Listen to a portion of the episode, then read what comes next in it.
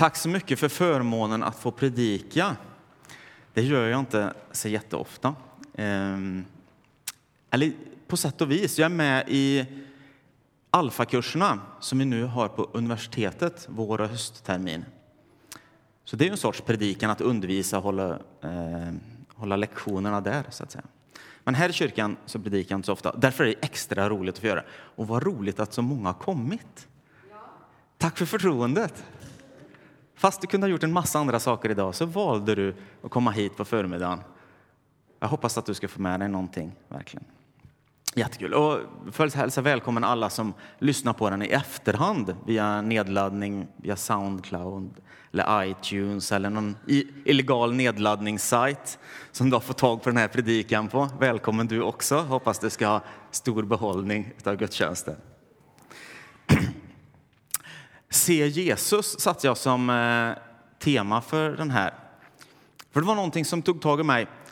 Jag var och tittade på den där statyn. Vi gjorde väl mer än så, men vi hade förmånen att vara i Brasilien med familjen under sommaren här. Och ni som har slått på tvn under sommaren har säkert sett fantastiska bilder över Rio när helikoptern åker runt Kristusstatyn och så här.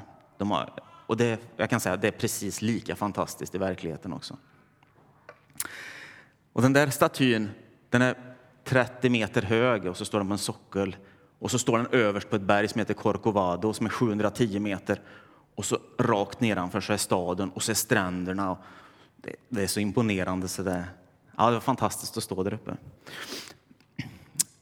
Och när vi stod där och sen tog vi givetvis några kort, det kan man inte låta bli, man måste ta några selfies med jag och Jesus och här är Sofia och Jesus och, och jag såg att alla gjorde så, ser det helt packat ute på den här lilla avsatsen där uppe 700 meter över och alla tog en selfie på sig och Jesus. Och så la vi ut det där på Facebook och sa, kolla vi har varit här. Och sen någon som kommenterar, en kompis här, ja vilken tur ni hade, för när vi var där så var det bara regn och dimma och vi såg inte ens tårna på Jesus fast vi stod precis under. Och det där, den biten tog tag i mig faktiskt lite grann och kände, ja men så kanske det kan vara i livet också. Jesus känns långt borta, jag ser inte ens tårna på honom. Och så är han precis nära, men jag ser ju inte det. Så tänker jag, finns det, finns det nycklar här? Så det där levde kvar i mig. Så när jag fick förfrågan om jag skulle predika kände jag, ja, det här, att se Jesus, är någonting som, som jag gärna vill, eh, vill dela. Vi såg inte ens tårna. Och nu hoppas jag att vi tillsammans ska hitta några nycklar att, att kunna se Jesus. Inte ett trix för att nu ser jag Jesus med mina egna ögon och där står han och så där. Inte, det vore ju bra om det vore precis så praktiskt som det är här. Här står jag och så ser jag upp på Jesus och där står han 40 meter hög framför mig, då, inklusive sockel och allt men eh, att se Jesus på olika sätt i livet. Och jag tänkte jag skulle utgå från en text om Emmausvandrarna. Eh, och det kanske är lite litet här. Du behöver inte känna att oj, jag ska boka ett besök hos optikern. Det är liten text så. Men då får ni lyssna istället. Och texten kommer från Lukas kapitel 24. Jag börjar på vers 13. Och förhistorien här är ju att Jesus har precis blivit korsfäst och hans närmaste lärjungar, kvinnorna vid graven, har funnit att han har stått upp. Eller han är borta ur graven i alla fall. Och två lärjungar är på vandring och är besvikna och krossade. Samma dag var två lärjungar på väg till en by som ligger en mil utanför Jerusalem och som heter Emmaus.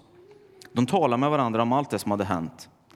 Medan de gick där och samtalade och diskuterade kom Jesus själv och slog följe med dem. Men deras ögon var förblindade och de kände inte igen honom.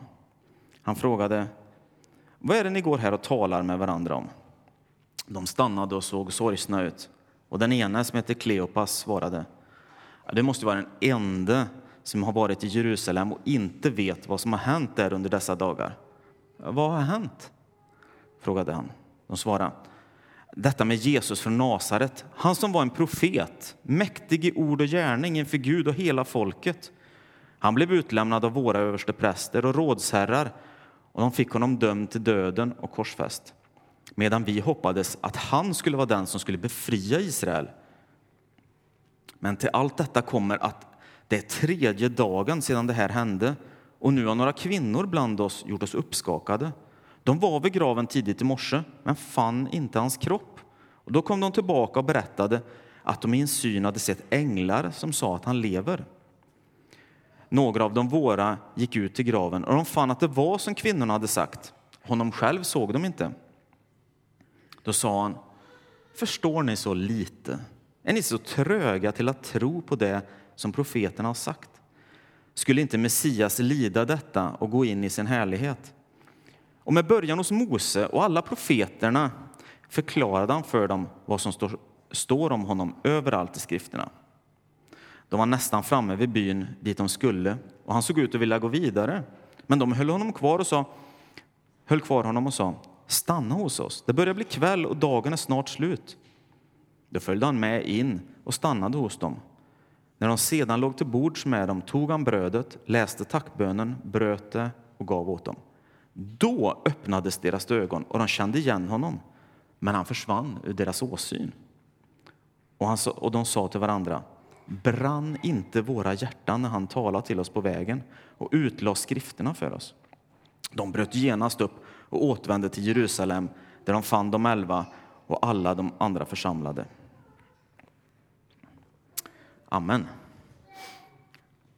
Och då tänkte jag, jag ska inte gå i punktvis där, men jag har några nycklar som kan hjälpa mig att se Jesus.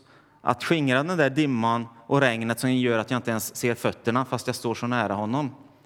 Eh, och jag tänkte prata lite utifrån de här punkterna. Jag tycker det är en spännande text. Jag försöker leva mig in i texten. Så besvikna de var. De var tyngda, drömmen var spräckt. Allt det där som de hade hoppats på och trott för och levde för, det var slut. Han var död, Jesus. Sorgen var helt överväldigande. Och vi gör också förluster i livet. En av de allvarligaste kanske är att trappa tron, att tappa hoppet på framtiden. Ehm, kanske tappat tron på församlingen. Gudstjänsten som värmde mig så tidigare värmer mig inte längre. Olika typer av förluster. De här hade förlorat allt. Och vad kunde de här vandrarna förvänta sig av främlingen? Han som slog följe med dem, som de inte kände igen. Ingenting. En vandrare som kommer bredvid dem och börjar prata lite grann. Men de pratar i alla fall. Och nu är de inte två som går där och sörjer tillsammans, utan nu är de tre. Och istället för att gå där och titta i marken så tittar de på varandra och pratar med främlingen. Främlingen börjar förklara saker för dem, säga dem sanningar som de inte hade förväntat sig.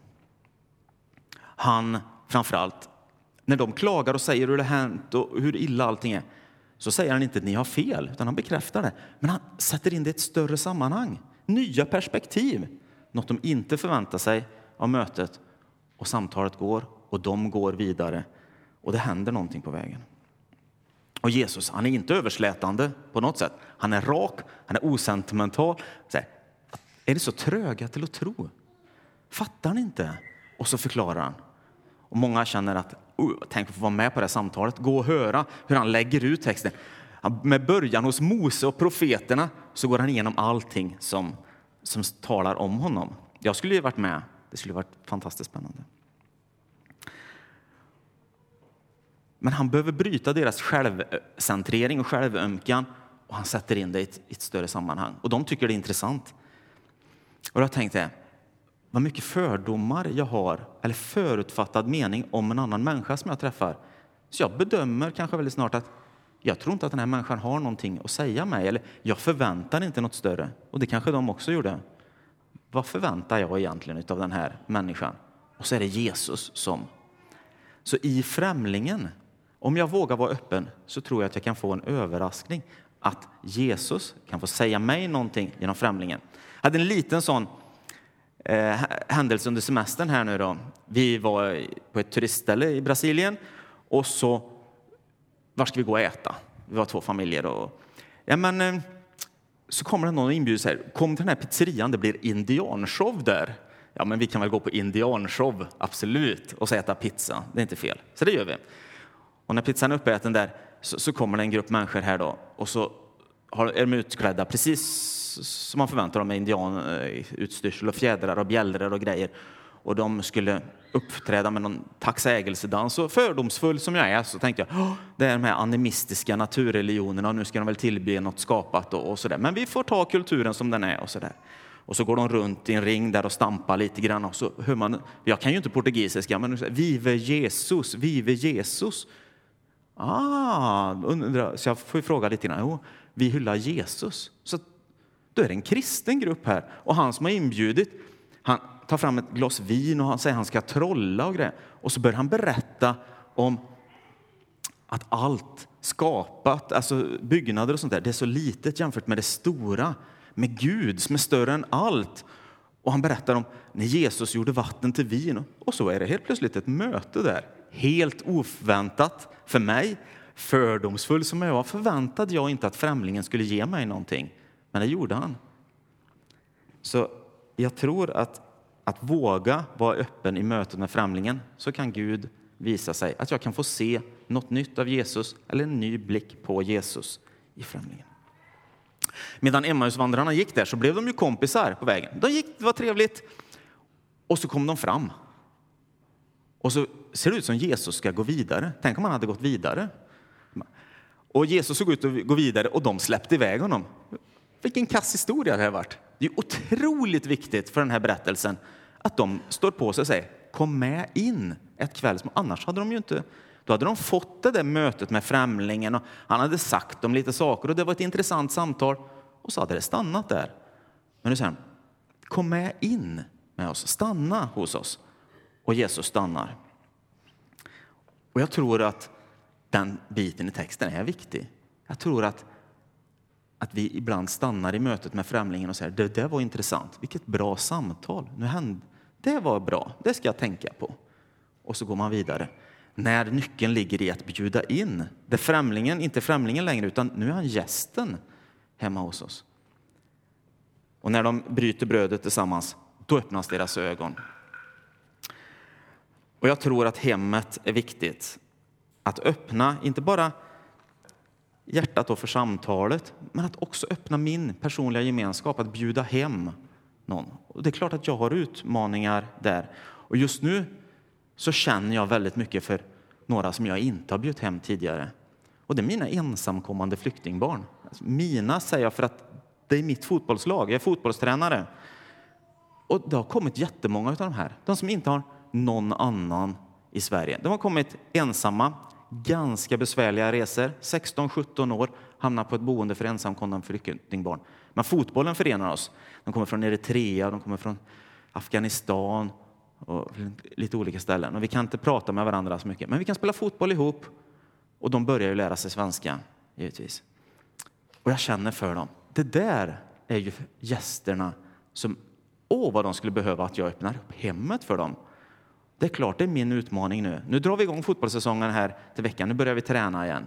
Och jag tänkte, det där ska jag göra. Bara jag blir klar med allt det andra. Liksom. Och nu är jag klar med allt andra. Nu har jag haft den där resan till Brasilien. Och jag har börjat jobba igen och nu drar fotboll. Det är klart, det är nu jag ska göra det där. Och det kan inte vara så svårt. Det, men det kräver ju bara att jag säger, ska ni inte komma hem? Vi bestämmer en dag och så kommer de hem och så käkar vi och kanske inte kan prata mycket, men vi kan ju spela krocket eller någonting. I alla fall, att vara tillsammans. För jag tror att det är viktigt. Och jag tror att det står i Bibeln de bjuder in gästen, för jag tror att det är en viktig del. När vandrarna väl har förstått vem de har på besök så hinner han inte mer än avslöja sig och så försvinner han i någon sorts mirakel. Tjo, det var det klart. Ja, de hade ju fått den stora upplevelsen verkligen. Dels hade de haft det där samtalet, det långa samtalet. Jag funderar ibland på varför inte Jesus avslöjar sig direkt. Han kommer på vägen och de är jätteledsna och han kommer. Hej, det är jag som är Jesus. Oh, wow, säger de.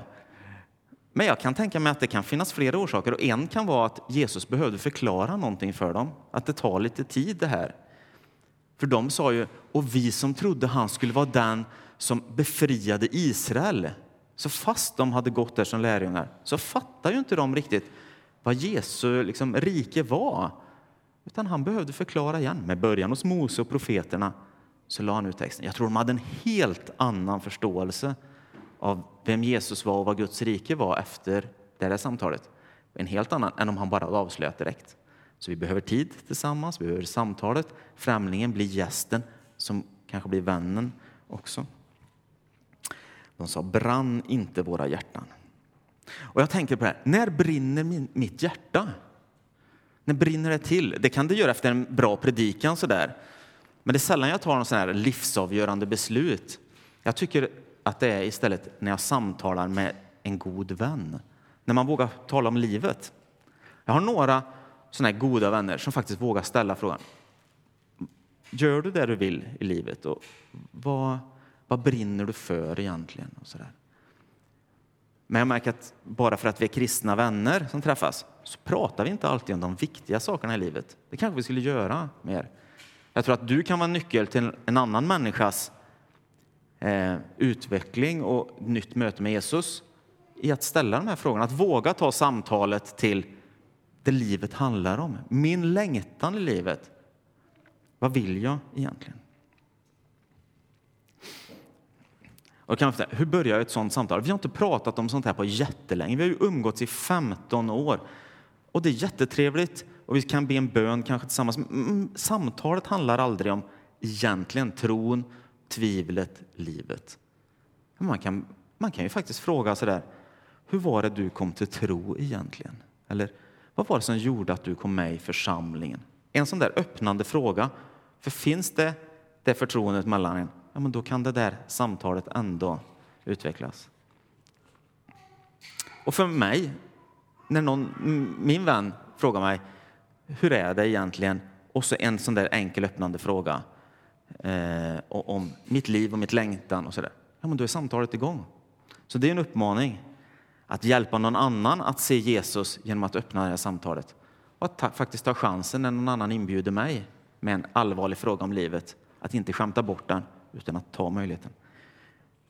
Och den kanske man inte gör med vem som helst, men jag tror att du har kristna vänner som kan ha det samtalet med. Och jag tror att det är en viktig del. Sommaren är ett bra tillfälle. Då träffas man. Det är lättare, man umgås. Men att inte glömma bort de här djupare samtalen när man har lite tid. Oh, har ni tittat mycket på fotboll i sommar? Hand upp alla som har tittat mycket på fotboll. Jag älskar ju fotboll. Det var inte så många, så nu finns det en risk att ni bara tycker att där dog predikan, för nu kommer den handla lite om fotboll. Men det här är en sak som jag har gått och sugit på länge. Så det inte ens börjar vid det här fotbolls-VM. Det började tidigare än fotbollskvalet till och med. Men när Sverige kvalade till fotbolls-VM, nu kommer vi ju inte dit då, men eh, så, så mötte vi ju olika lag på vägen. Jag vet inte om några av er känner igen, ser bilderna direkt. Så här. Jag vet vilken match det är. Är det någon som vet vilken match det där är? Kalle? Vet du vilken det är? Är det någon som vet? Sverige-Tyskland, ja. Varför har jag bild på den? Mirakelmatchen. Jag har en insikt här som jag ska använda en fotbollsbild. Du ska läsa några bibelord eh, till det där. Men den 16 oktober 2012, Sverige spelar VM-kval. Bortaplan mot Tyskland. Spännande. Det här är ju viktigt. Tänk om vi kan komma till Rio, liksom till Brasilien på fotbolls-VM. Och det börjar inte bra. 1-0 ramlar in ganska tidigt. Det stämmer inte det svenska spelet. Vi tjongar bollar och man börjar skruva på sig lite grann. Zlatan får inte de bollar han vill. Han skäller, det ser inte bra ut. Och när han får rätt bollar då är han själv på fel plats. Och ingenting egentligen stämmer. Tyskland dominerar oss. Inte riktigt så mycket som de dominerade Brasilien i 7-1-matchen nu i sommar här, men det var inte så långt ifrån. 3-0 i halvtid. fanns inget hopp egentligen. Halvleken är slut. Jag sitter där eh, lite besviken givetvis. Får se lite reklam, några korta bättre eller sämre analyser från studion, lite mer reklam och så andra halvlek igång. Källström byts in. Det ser lite bättre ut, det gör det. Men tyskarna gör 4-0 i 55 minuten och hoppet är verkligen ute. Alltså ramlar det in ett mål i alla fall. Zlatan gör ett mål. Lustig gör ett mål. Det är 4-2 nu. Fortfarande inget hopp, men det är i alla fall en hedervärd förlust. Liksom. Elmander gör 4-3. Och det är ju bara ett mål bort nu att vi har en poäng i den här matchen. Och tiden är ute. Men det är som vanligt, det är tillägg, tillägg för byten. Vi är 93 minuten och bollen kommer in i straffområdet och Elm trycker till den på bilden här och den går in i hörnet och det är 4-4. Miraklet är ett faktum och jag har sett allt. Och jag har sett det i fyra kameravinklar, i fyra repriser. Jag har inte missat någonting. Och jag har sett hela miraklet och ändå känner jag att jag har missat det viktigaste.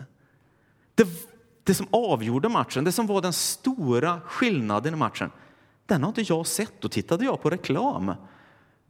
Och ingen annan satt vid tvn såg den heller. Det var ju i halvtidsvilan det hände. Någonting hände där som gjorde att man fick tron tillbaka på det man gjorde. Att man gjorde rätt saker, att man gjorde det tillsammans. Och så vände matchen. Och det där funderar jag på. Det är svårt att ändra mitt under, men i halvtidspausen, då kan man göra någonting. Ehm, och vi vet inte riktigt vad som sades, men journalisterna frågade efteråt, vad sa ni i halvtidsvilan? För det förstod ju de också att någonting hade hänt där. Nej, vi sa inget speciellt. Och det var nog bara den som var där och då som egentligen kan veta och kanske inte kan förmedla till oss andra. Det hände någonting. Brann inte våra hjärtan till liksom? Vi fick någonting som gjorde, Nu tror jag inte att Jesus var inne där, det var nog Zlatan som pratade, men ni förstår bilden, att det är när man stannar upp som det händer. Att man kan kanske vara tvungen till och med att göra ett halvtidsvila. Och kanske den här bilden talar till mig för att det är lite halvtid i livet. Statistiskt sett så jag har nått nu precis över halva för medellivslängd för eh, män med eftergymnasial utbildning i Sverige så har jag precis passerat halvtid. Så det är väl dags för halvtidsvila. Eller sanningen var ju att hela familjen gick in i en sorts halvtidsvila för några år sedan, eh, inte så länge sedan, när Anna gick i väggen. Då stoppade ju allting. att säga, och inser att andra saker utvecklat sig. Nu behöver man ju inte tvärstoppa, kanske så. Men att sommaren kan vara halvtidsvilan, där man stannar till. Och att det kan vara en nyckel för att få se Jesus i det. Jag tror att Gud uppfann halvtidsvilan. Jag tror att hockeyn härmade efter och tänkte att vi tar två, så man tar två periodpauser plus att man kan få ta en time-out mitt i matchen också vid flera tillfällen. Därför att man behöver den där pausen. Och jag tror att sommaren är ett väldigt bra. Vi ska läsa några bibelord om det, så det inte bara blir fotboll. Jag beklagar er som hatar fotboll då. Men för mig är det en viktig bild. Och den här predikan är lika mycket till mig som den skulle vara till någon annan. Det är fördelen när man får predika, att man kan ju välja det som man själv behöver. Och den här predikan är till mig. Hoppas att några nycklar är till någon annan också, faktiskt. Gud uppfann verkligen vilan. Redan i första Mosebok står det att han gjorde den sjunde dag, välsignade den sjunde dagen och gjorde den till en helig dag. På den dag, helig dag, ty på den dagen vilade Gud sedan han utfört sitt verk. Och jag tänker på att människan blir skapad på den sjätte dagen. Så vår första dag var en vilodag. Schysst va? Sen börjar vi jobba. Vi tror att vi jobbar först och sen vilar vi efteråt när veckan är slut. Men vi börjar med vila och sen kan vi jobba för att få kraft i det. Och jag tror det är viktigt. Först vilar vi, sen går vi ut och gör rätt saker. Jag tror inte att de jobbade sämre i första halvlek, svenska laget. Men de gjorde inte rätt saker vid rätt tillfälle. Och därför tror jag att vilan är så viktig. För att man ska göra något helt annat resultat efteråt. Från Markus 6.30 då har Jesus skickat ut apostlarna till att predika och att lägga händerna på de sjuka och bota dem och sådär. Och så kommer de tillbaka och bara så, det funkar! Och så säger Jesus, följ med mig till en öde trakt. Hela texten är så här. Apostlarna samlades hos Jesus och berättade för honom om allt de hade gjort och vad de hade, vad de hade undervisat om. Och han sa till dem, följ med mig bort till en öde trakt så att vi får vara ensamma och ni kan vila er lite. Det var så många som kom och gick att de inte ens fick tid att äta. Vilken kombo! Ensamma med Jesus och få vila sig lite grann. Emmausvandrarna gick där på vägen. Det var bara dem och så var det Jesus också. Kom med in, ät en bit mat. Det finns en vila i det där också och den ändrade allt. Det tredje hämtar jag ifrån eh, bergspredikan. När Jesus säger att gör inga bekymmer, fråga inte vad vi ska äta eller dricka, vad vi ska ta på oss. Allt sådant jagar hedningarna efter. Men er himmelske far vet att ni behöver allt detta. Sök först hans rike och hans rättfärdighet så ska ni få allt det andra också.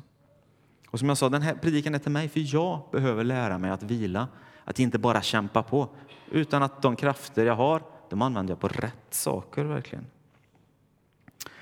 Men om jag aldrig stannar upp, då blir livet lite granna vad livet ger mig. Jag tar de där besluten som, som jag måste ta.